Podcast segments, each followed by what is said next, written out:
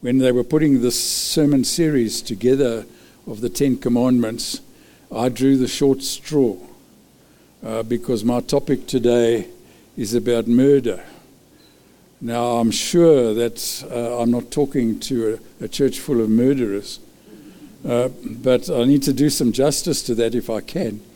Um, and to that end, I've got only two verses uh, that I want to give you.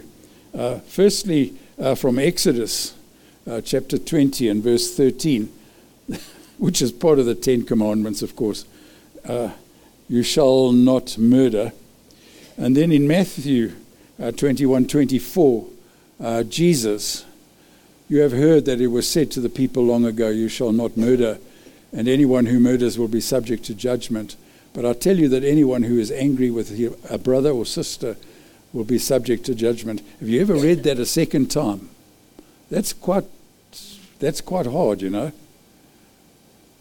Anyone who is angry with a brother or sister will be subject to judgment. Again, anyone who says to a brother or sister, Raca, uh, is a Hebrew word uh, which means, I think, idiot, something like that, uh, is answerable to the court. So it's not an easy topic uh, that I need to share with you. But I want to try and do justice to it, if I may. Uh, you shall not murder. You know, God needed uh, to sh- share his grand plan for his creation, a plan uh, that He created to give people life, a plan to build a godly nation, a godly people. And the grand plan was to bless them and not to harass them. Sadly, many people read the Ten Commandments as harassment, uh, and it's not like that. Uh, it's part of God's grand plan so that we can do life better. Jesus picks it up in John 10:10 10, 10, when he says, "I have come that you may have life and have it in all its fullness." And so we need to pay attention to these things. Um, Thou shalt not murder. Murder. That's a no-brainer. You know, if you think about it, I can stop now and we can go home. I know you're tempted, but never mind. But but it is, isn't it? It's thou shalt not murder. It's a it's a no-brainer. But surely there's more to that commandment than what you, you see on the surface. Because you see, think for a moment, if the Ten Commandments are about God speaking life into us, and we've been hammering this one over the last few weeks, the commandments are about life. If God is speaking life into us, and if the commandments are a better way of living, then maybe God's meaning more than simply telling us not to kill one another that there's more to it than that. Maybe God wants us to understand what it means to speak life into someone else's life and not think in terms of taking it. Maybe God wants us to understand about putting blessings into other people's lives to replace the ugliness and all the rest. Maybe this sixth commandment is a bit of reverse psychology on God's part, showing us uh, that there's another way, a better way. And maybe we can put a bit of flesh on that.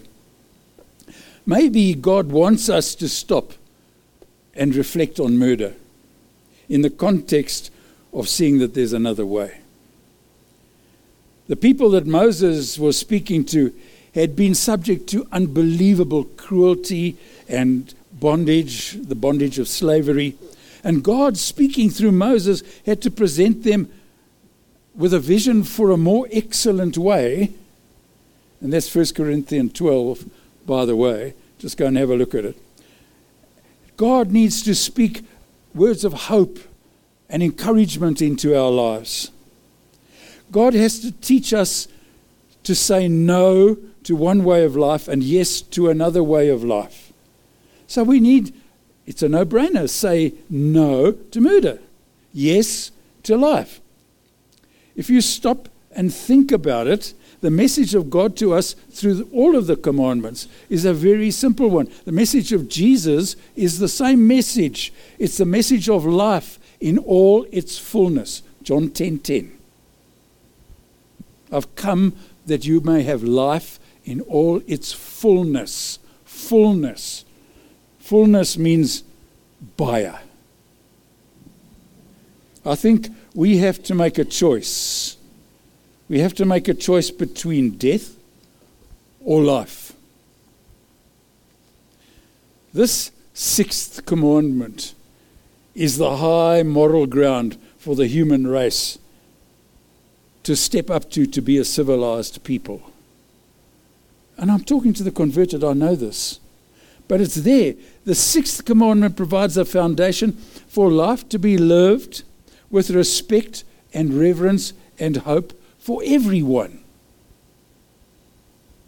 Human life is not an accident of nature, but a reflection on the presence and power and purposes of God. Do our lives tell the godly story? Because that's what this is about. You are, and I are a reflection of the presence of God. Do you get this? Your life is a reflection of the presence of God. I'm talking to a congregation of little gods this morning with the greatest of respect. Every human life is valuable to God. Everyone. Not just the survival of the strongest or the fittest. Human life is valuable to God. Your life is valuable. He's counted every hair on your head. You know this, don't you? You and I are created in the image of God, and I'm quoting you scripture here. And this commandment reflects the truth. And so maybe we need to reflect this in our lives. And again, you know, thou shalt not murder. Of course we don't do that. Of course we don't. But there's more than one way to kill a cat, if you think about it. Think about this in the context of Jesus Christ. The reason human life is sacred is that God became a human being in the person of Jesus Christ. Jesus came to restore what had been corrupted by sin's killing power. And God said, Enough. Enough. Jesus came to restore what had been corrupted by sin's killing power.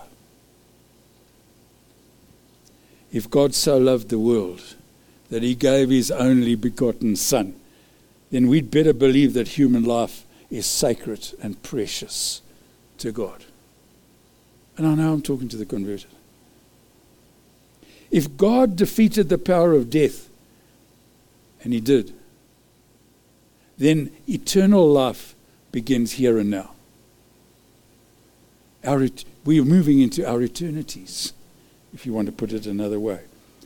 And if this was a charismatic church, I'd be calling for an amen. amen. Thank you. Bless you, sister. Jesus knew that the Ten Commandments were not pious embroidery for the Jewish people. They were to awaken God's people to a radical new way of living. Jesus didn't come to condemn, he came to give life. And Jesus built on the commandments in Matthew 21, 5, 21. He spoke about anger and how anger can paralyze us. And so think about this. If this commandment is about life, and it is, and God is teaching us that we have to walk away from the things that suck life out of us, then we have to let those things go. You've got to let it go. Now, what is holding me back? What is holding you back? What do you have to let go of in order to really live? You know how many people I meet almost on a daily basis who carry burdens of unforgiveness and anger and disappointment and all the rest. And, and I think when Jesus gives this commandment, it's just put it down, let it go. We have to let these things go.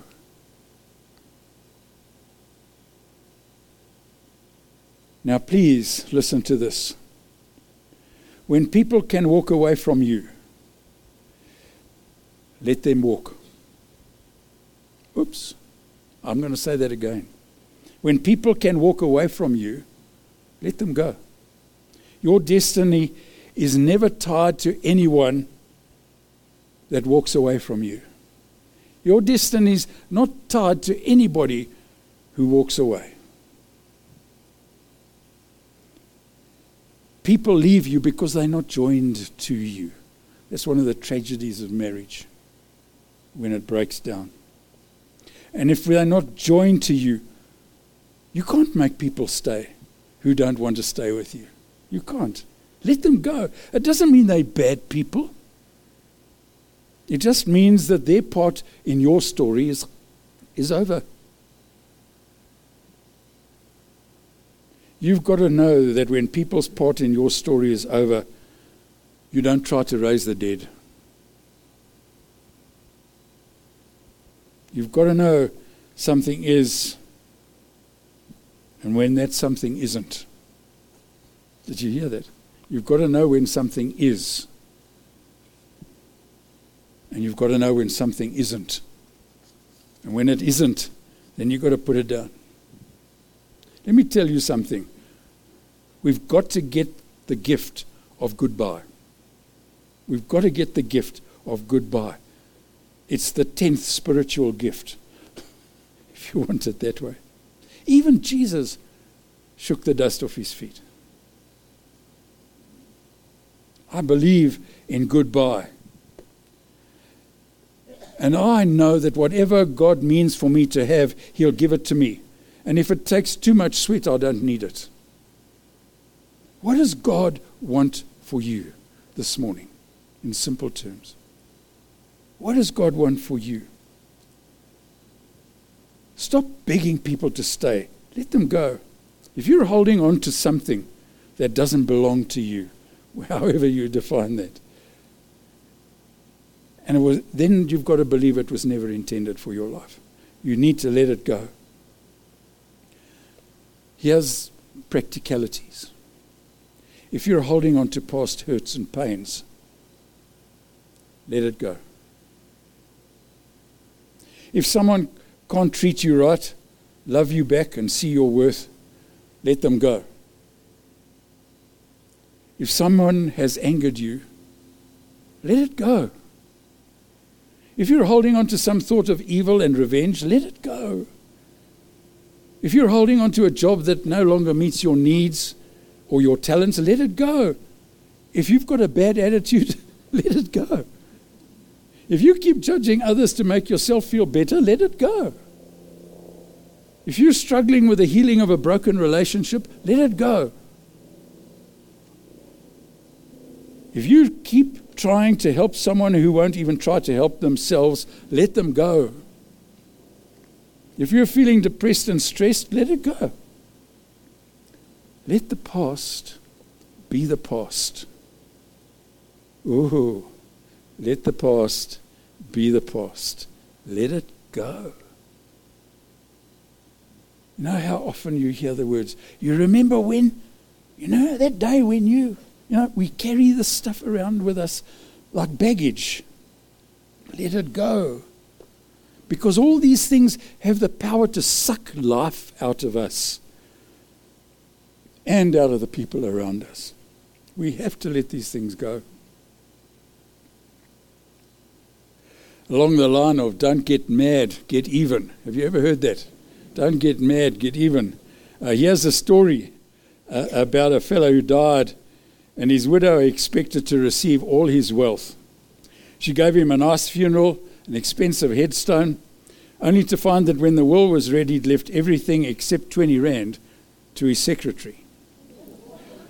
Naturally, the wife was a little angry and drove to the tombstone establishment and ordered the inscription on her husband's tombstone to be changed.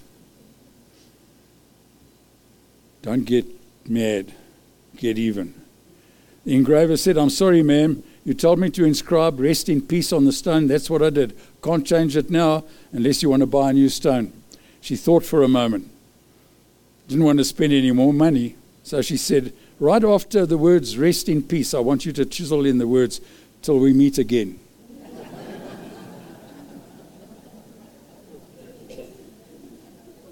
Let me make some observations about murder. And remember what I said. Maybe God wants us to understand about speaking life into one another. You see, I'm, we changing, I'm changing the negativity to positivity. Maybe God wants us to understand about speaking life into one another, about putting blessings into other people's lives. Maybe this sixth commandment is a bit of reverse psychology. On God's part, that is. Think about this. Maybe murder is killing a reputation through Skinner, talking about people behind their back. Call it gossip. And maybe God rather wants us to speak life into people constantly criticizing people, what they say and what they do and how they behave and what clothes they wear. Maybe God wants us to rather speak life into them. Making fun of people, which is so harmful and so hurtful. Maybe God rather wants us to speak life into them. More times than we care to think about it, more times than we'll ever know, I think we murder people's reputations and do immense damage by the words we speak, the thoughts we think, the things we do, when maybe God rather wants us to speak life into them. A little while ago, people were wearing bracelets and t shirts with the letters WWJD. Remember? What would Jesus do? You couldn't get away from that message. Maybe, just maybe, this is the key to understanding the words in the Spirit of the sixth commandment you shall not murder. What would Jesus do? What would Jesus do? If we can't do it in the name of Jesus, perhaps we shouldn't attempt it at all. And so, to end, when Jesus was betrayed by his own disciples, he did not let that anger consume him, control his spirit. He didn't set about gaining revenge. He washed their feet, invited them to the table to share with him, and he gave them life. Isn't that what we're doing here this morning? I know this is a negative context, but I, you know you can't get away from "Thou shalt not murder." But I, I, I want to believe that that we're talking about life. If we're not murdering, then we're talking about life. Can we do life well? Every time we share in worship, every time we come here, let's remember that worship is about life. What we're doing this morning is about life. Worship is about the greater and more excellent way, the way of life giving. Worship is about celebration. God's people celebrating full and blessed lives. That's what this is about. Here at Mseni, life isn't cheap. It's precious and it's sacred and it was bought with a price. And so, where are you this morning? Where am I? Fortuitously, uh, we have the candles this morning. Now, the candles are about life, aren't they? They're about light. They're about life. And so it's appropriate for me that we do that now. That, that I, and that's what I'm doing. I'm inviting you to come forward, light a candle, and leave a candle in the cross, and maybe let it go. Let it go. And I suspect that God will be a blessing for you.